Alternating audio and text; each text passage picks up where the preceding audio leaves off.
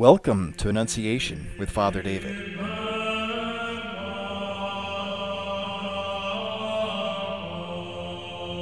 Father David is the priest at Annunciation Greek Orthodox Church in Decatur, Illinois, where every week people are connected to the ancient wisdom of Orthodox Christianity.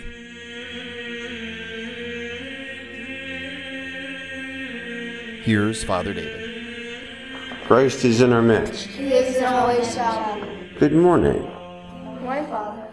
Today we celebrate Saint Demetrius, uh, the great martyr of Thessaloniki and the Myroblyte. And my name. And we also celebrate Saint Cedd, the first bishop of Essex. Uh, the story of Saint Demetrius is that he lived in Thessaloniki, and he was of royal birth. He was also brought up to be a Christian. And the emperor of Rome, not knowing that he was a Christian, uh, made him duke. Uh, but when he visited Thessaloniki and found out that Demetrius was a Christian, he imprisoned him. He put him in chains and he tortured him. And as was the practice by the Roman emperors to entertain themselves and their people, he set up some games. And he brought with him his champion, Lyaeus, who was a pagan and who was this really huge man, probably taller than me, uh, much wider and much stronger. And he was a wrestler. And he challenged anyone in the city to come wrestle him, and he defeated all who came before him to the great delight of the emperor. But once, while he was in the midst of the ring, Lyaeus then denounced this God of the Christians. And one of the students of Demetrius, because Demetrius would teach in the gospel, his name was Nestor. He came to Demetrius in prison and asked his blessing to wrestle Lyaeus in the name of Christ. And Demetrius gave his blessing.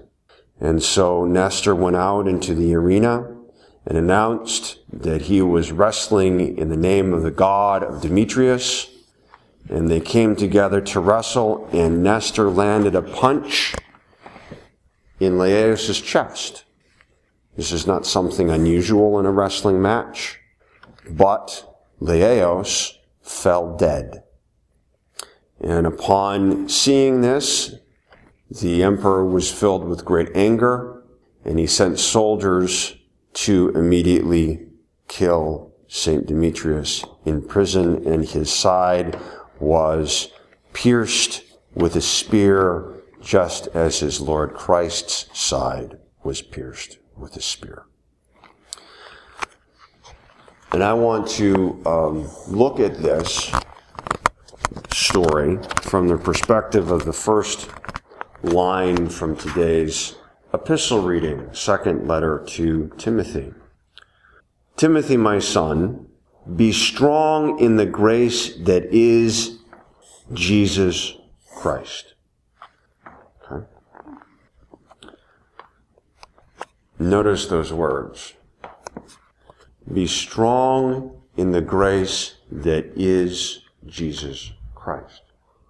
One of the uh, great differences between Orthodox Christianity and the rest of Christianity is that it is only in Orthodoxy that we believe that we participate in God Himself through His energies. Grace is another word for energies. Providence is another word for energies.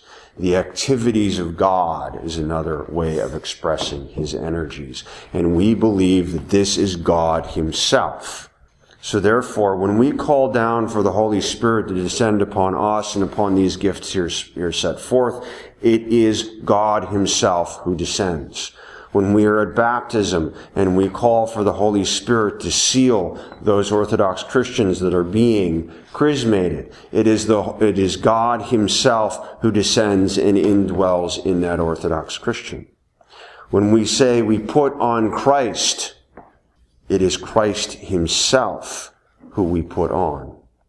When we read scripture and we sing the hymns of the church, and allow the Holy Spirit to speak through us and to teach us what it is that we are reading and singing. It is God Himself who is doing these things. And so therefore, we have to understand that when we compare the very basic need of eating between Christ's church and the world, what the church offers the world in terms of sustenance is God Himself. And when we approach this cup, we are partaking of God Himself the giver of life, the creator of all things. The world, and those who accept the world and embrace the world, rather, are taking a communion of death. The food and the things that they celebrate in the world end. They give us nothing except that end, death. And so here you have two people in the arena. Lyaeus, who desires to take that communion with the world and all of the things that it offers.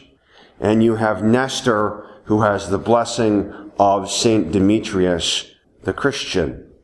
So Nestor desires to be with God and to take communion with God himself. Lyaeus wants to take communion with the world and God grants them both their wish. Lyaeus takes communion with death, and by a simple punch to the chest, he is given what he has asked for. And Nestor, tomorrow, will be beheaded with his own sword, and he will become a martyr for Christ, and he will live in communion with his Lord, God, and Savior and Demetrius himself today is martyred in the same way. So though all three men appear to die, Lyaeus has communion only with death. And Demetrius and Nestor have communion with God himself, the giver of life and the creator of all things. So despite being beheaded and despite being lanced through the side with a spear. It is as God says in this morning's Gospel of Orthros. Not one hair of their head was touched because death cannot overcome the creator of all things. So let us strive to live a life of Demetrius and of St. Nestor and seek communion with God Himself and not with the death, which is the only thing the world can offer. In the name of the Father, and the Son, and the Holy Spirit, now and ever, unto the ages of ages. Thank you for listening to Annunciation with Father David. If you would like to speak with someone at Annunciation or visit us, you can find contact information, directions, and service times at our website at annunciationdecatur.org. The chant at the beginning and end of this podcast is the Byzantine hymn, Kontakion of the Mother of God, sung by Cappella Romana. For more information, go to their website at cappellaromana.org.